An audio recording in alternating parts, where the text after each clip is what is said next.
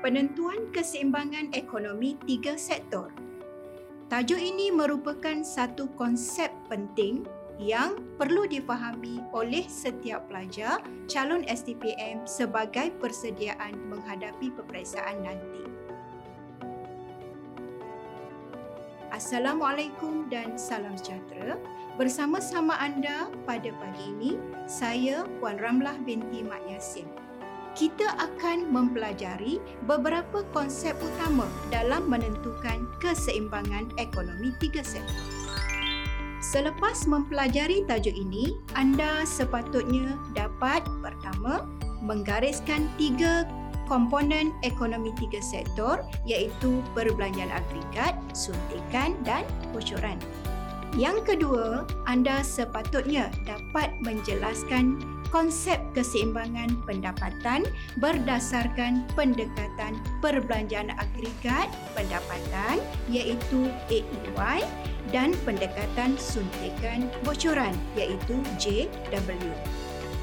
Yang ketiga, anda sepatutnya juga dapat menjelaskan bagaimana keseimbangan ekonomi tiga sektor boleh tercapai.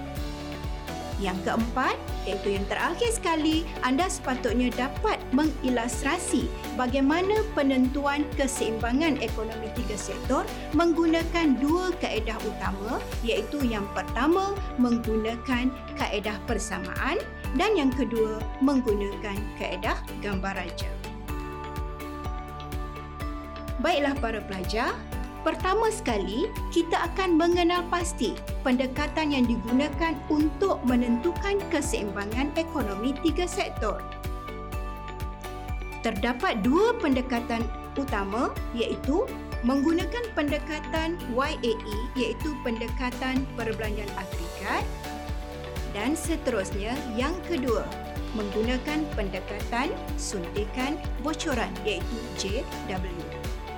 Kedua-dua pendekatan ini dapat kita tunjukkan menggunakan dua kaedah utama iaitu pertama kaedah persamaan dan yang kedua adalah kaedah gambar rancang.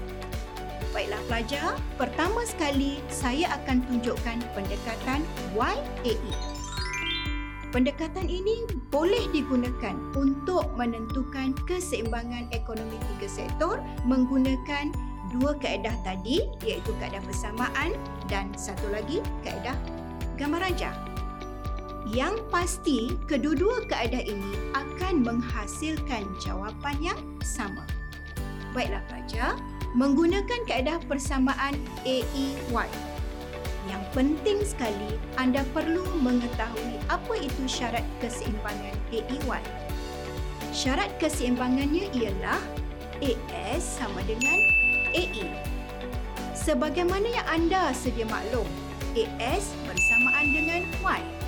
Manakala AE atau perbelanjaan agregat ekonomi tiga sektor pula terdiri daripada C iaitu penggunaan, I iaitu pelaburan dan G iaitu perbelanjaan kerajaan.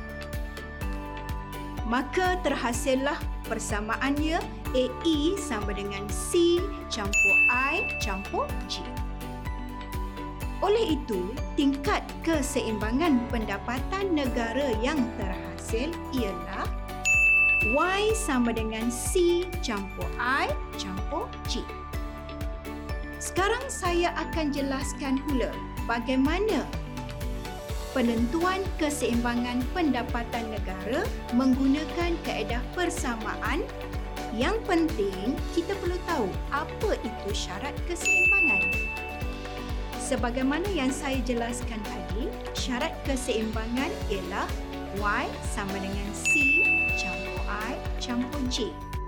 Jika diberi maklumat seperti berikut, iaitu C sama dengan 100 campur 0.2 YD, I iaitu pelaburan sama dengan 500 juta, G perbelanjaan kerajaan sama dengan 300 juta dan Iaitu cukai sama dengan 200 juta. Jadi sekarang kita akan menentukan nilai pendapatan negara pada tingkat keseimbangan. Pertama sekali pelajar, kita akan mas- masukkan maklumat-maklumat yang diberi ke dalam persamaan syarat keseimbangan tadi iaitu Y sama dengan C campur I campur G. Maka di sini akan terhasillah Y sama dengan 100 campur 0.2 Y tolak T yang mewakili C campur I campur G. Seterusnya, kita akan masukkan nilai Y sama dengan 100 campur 0.2 Y tolak 200 campur pelaburan iaitu 500 campur perbelanjaan kerajaan iaitu 300. Didapati Y sama dengan 100 campur 0.2Y tolak 40 campur 800. Maka Y sama dengan 0.2Y tolak 860. Jadi Y tolak 0.2 bersamaan 860. Maka 0.8Y sama dengan 860 dan apabila Y dibahagikan dengan 0.8 maka terhasillah pendapatan keseimbangan kita iaitu RM 1075 juta.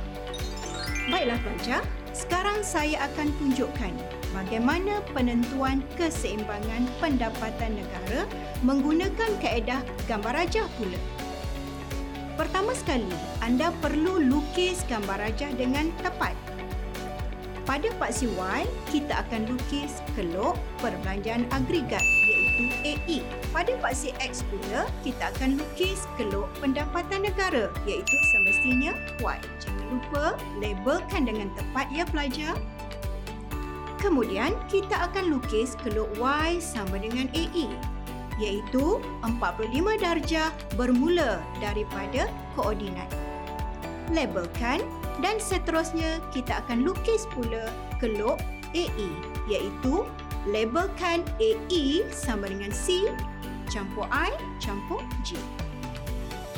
Berdasarkan kelok yang dilukis, keseimbangan akan tercapai pada titik E iaitu di titik persilangan Y sama dengan AE yang telah memenuhi syarat keseimbangan maka pendapatan negara keseimbangan kita ialah Y.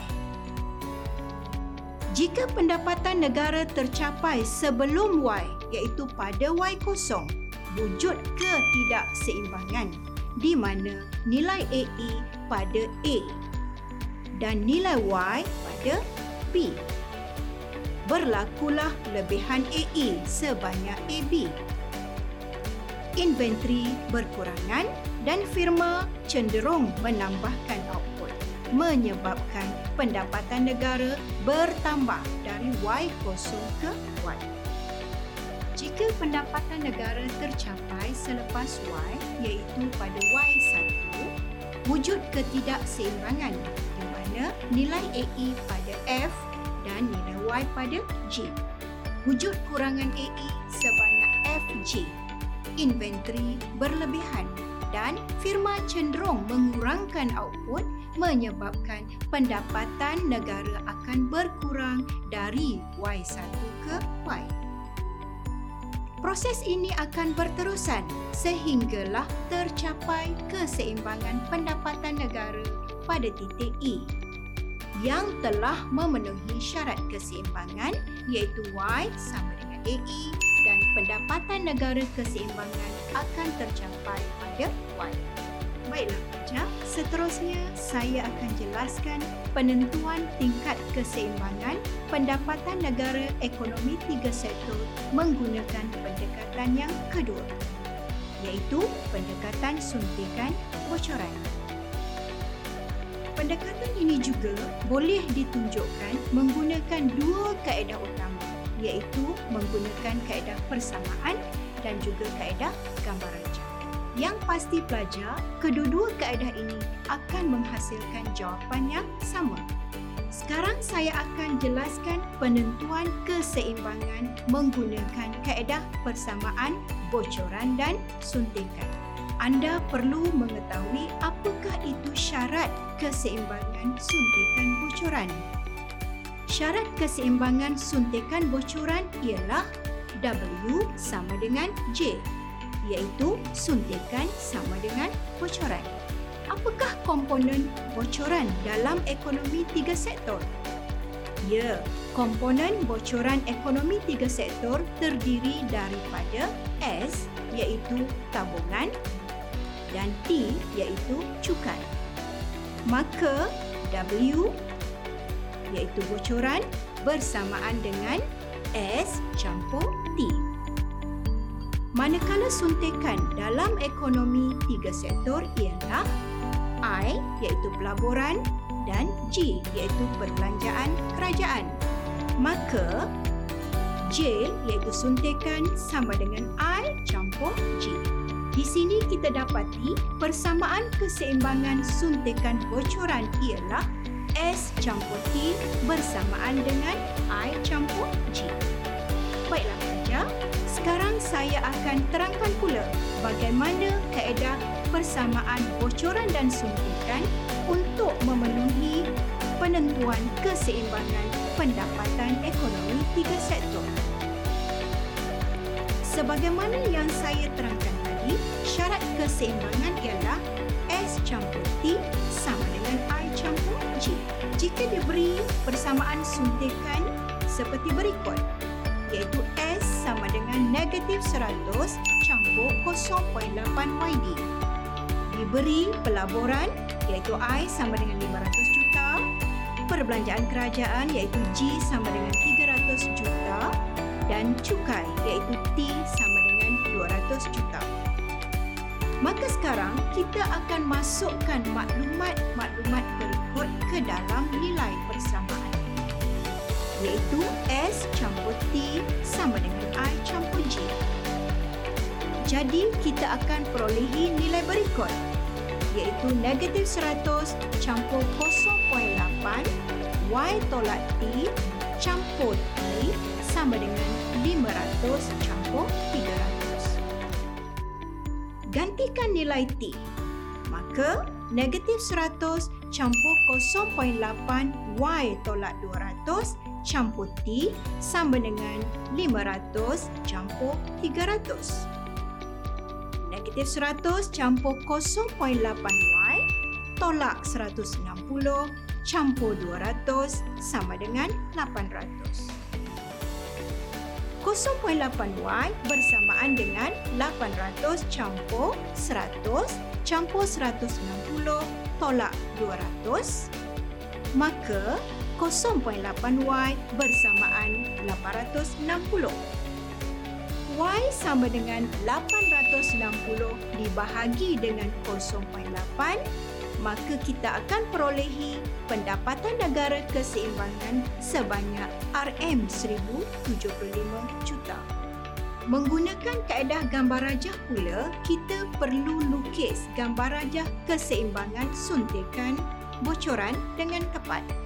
Mula-mula anda perlu lukis paksi Y mewakili S campur T manakala paksi X mewakili pendapatan negara iaitu Y labelkan koordinat. Kemudian anda perlu lukis keluk bocoran iaitu W bersamaan S campur T.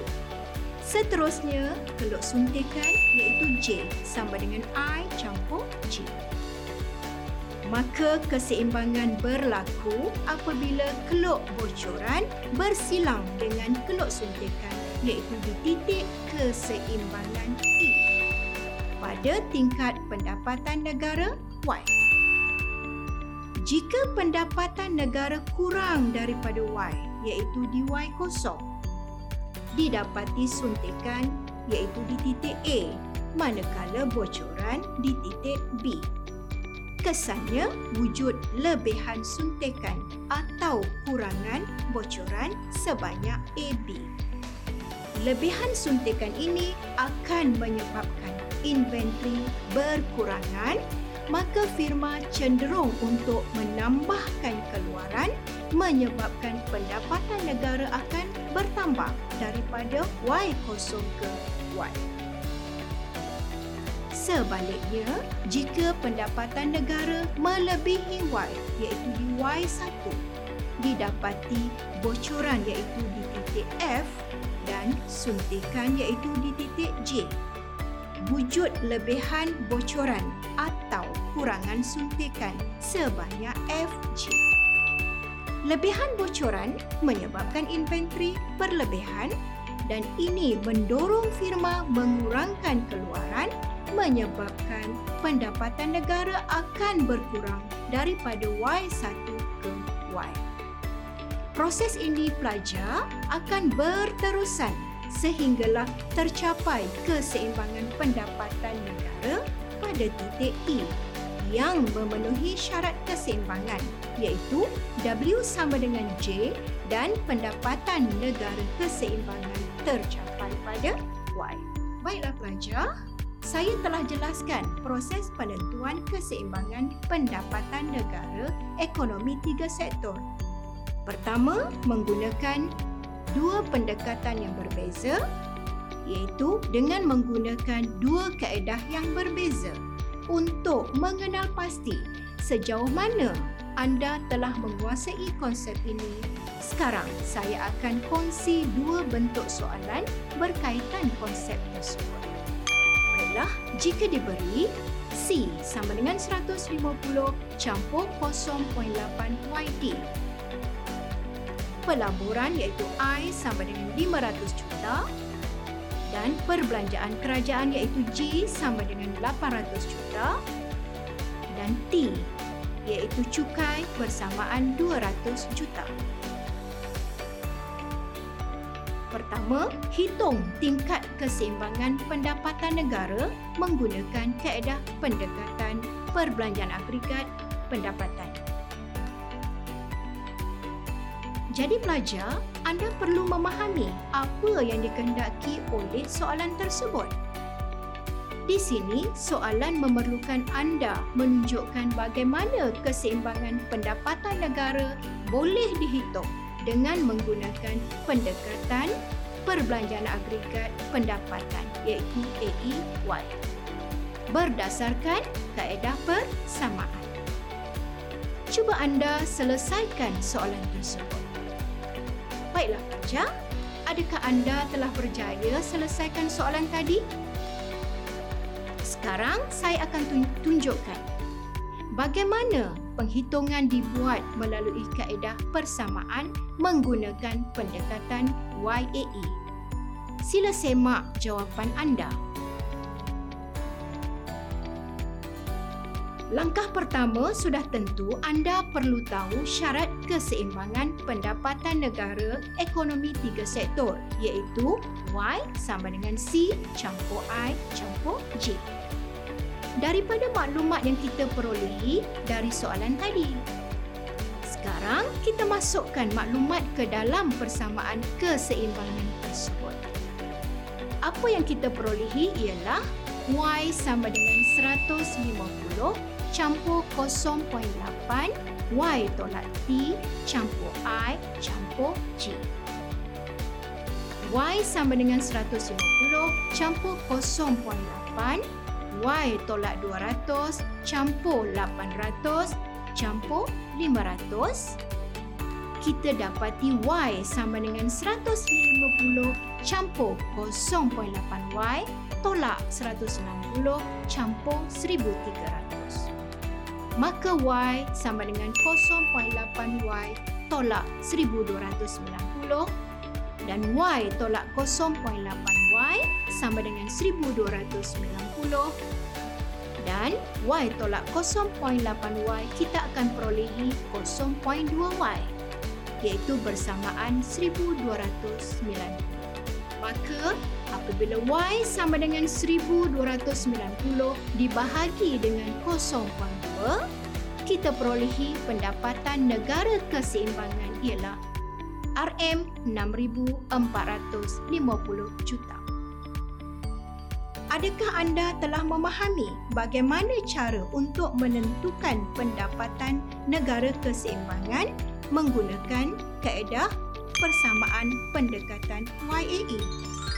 Sekarang, cuba lihat pula sambungan soalan seterusnya.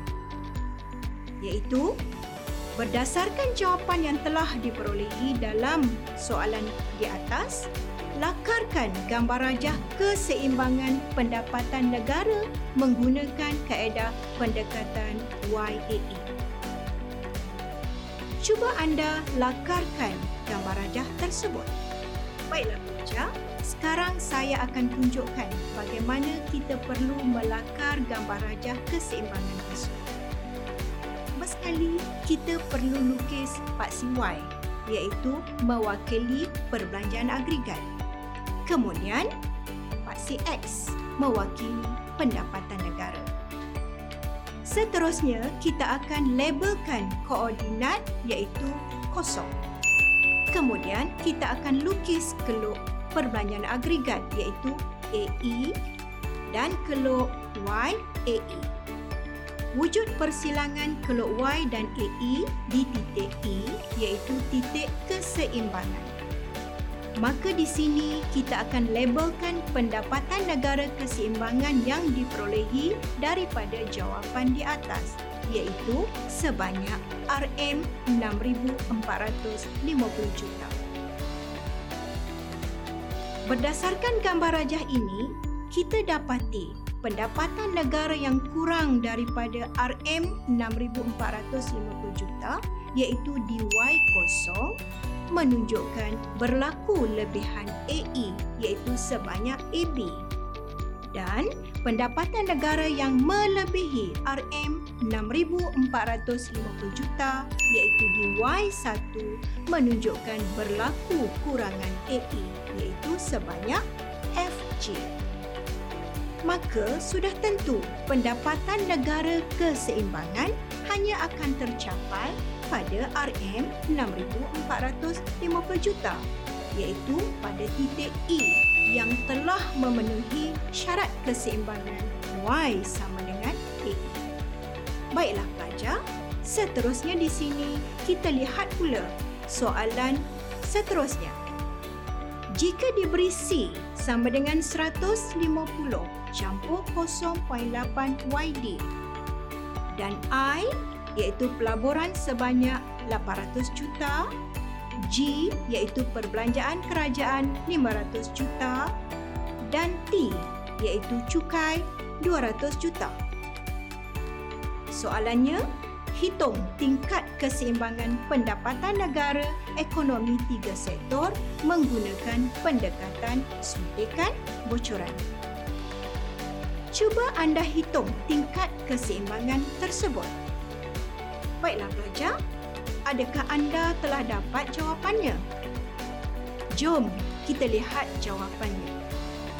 Sebelum kita hitung keseimbangan pendapatan negara menggunakan persamaan suntikan bocoran, maka kita perlu tahu apa itu syarat keseimbangan tersebut. Ya, syarat keseimbangan suntikan bocoran ialah S campur T sama dengan I campur J.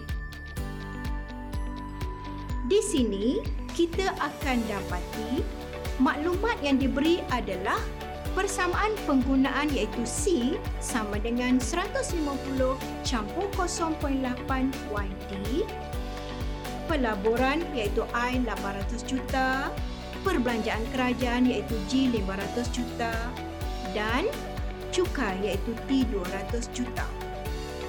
Tetapi kita kena ingat Soalan meminta kita menghitung tingkat keseimbangan pendapatan negara menggunakan pendekatan suntikan bocoran. Jadi pelajar, apa yang kita perlu lakukan sekarang? Ya, pertama sekali kita perlu terbitkan persamaan suntikan daripada persamaan penggunaan yang diberi. Iaitu daripada persamaan penggunaan kita terbitkan persamaan suntikan menjadi S sama dengan negatif 150 campur 0.2 YD. Berdasarkan maklumat yang kita perolehi daripada soalan tadi, Seterusnya, kita masukkan nilai-nilai yang diberi ke dalam persamaan keseimbangan S campur T sama dengan I campur J. Maka kita perolehi S sama dengan negatif 150 campur 0.2 Y tolak T campur T iaitu 200 sama dengan I campur J iaitu bersamaan 800 campur 500 maka negatif 150 campur 0.2y tolak 40 campur 200 bersamaan 1300 iaitu 0.2y sama dengan 1300 campur 150 campur 40 tolak 200 kita akan perolehi 0.2y bersamaan 1290 dan apabila y dibahagikan dengan 0.2 kita akan perolehi nilai keseimbangan pendapatan negara iaitu RM6450 juta. Kesimpulannya pelajar, kita dapati sama ada menggunakan pendekatan AAY ataupun pendekatan suntikan bocoran, ia akan memperolehi jawapan yang sama. Baiklah pelajar, sekarang cuba kita lihat pula soalan yang terakhir sekali. Berdasarkan jawapan di atas, lakarkan gambar rajah keseimbangan pendapatan negara ekonomi tiga sektor menggunakan pendekatan suntikan bocoran. Jom sama-sama kita tengok bagaimana cara untuk melakar gambar rajah tersebut. Mula-mula sekali kita lukis paksi Y iaitu mewakili S dan T. Labelkan koordinat iaitu kosong Kemudian kita lukis paksi X mewakili pendapatan negara iaitu Y. Seterusnya, kita akan lukis keluk bocoran iaitu W bersamaan S campur T dan keluk suntikan iaitu J bersamaan I campur G. Maka kita dapati keseimbangan tercapai pada titik E iaitu apabila suntikan sama dengan bocoran maka di sini kita akan labelkan pendapatan negara keseimbangan yang diperolehi daripada jawapan di atas iaitu sebanyak RM6450 juta.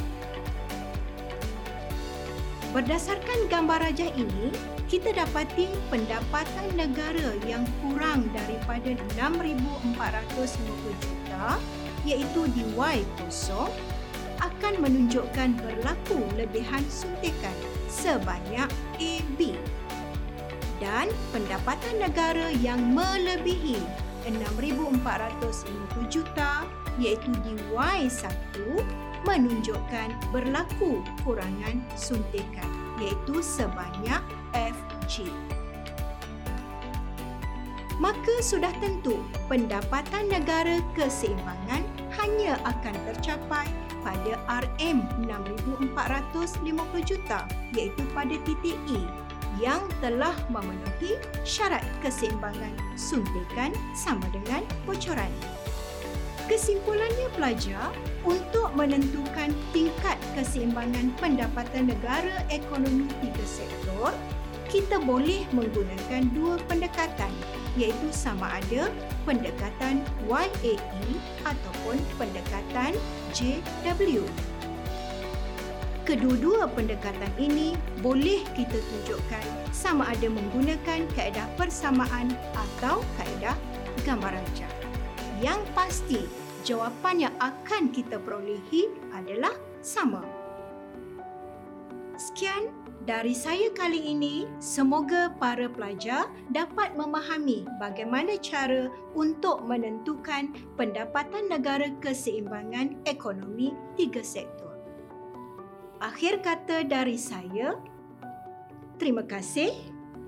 Ekonomi satu visi pasti ada solusi dan semoga kita jumpa lagi.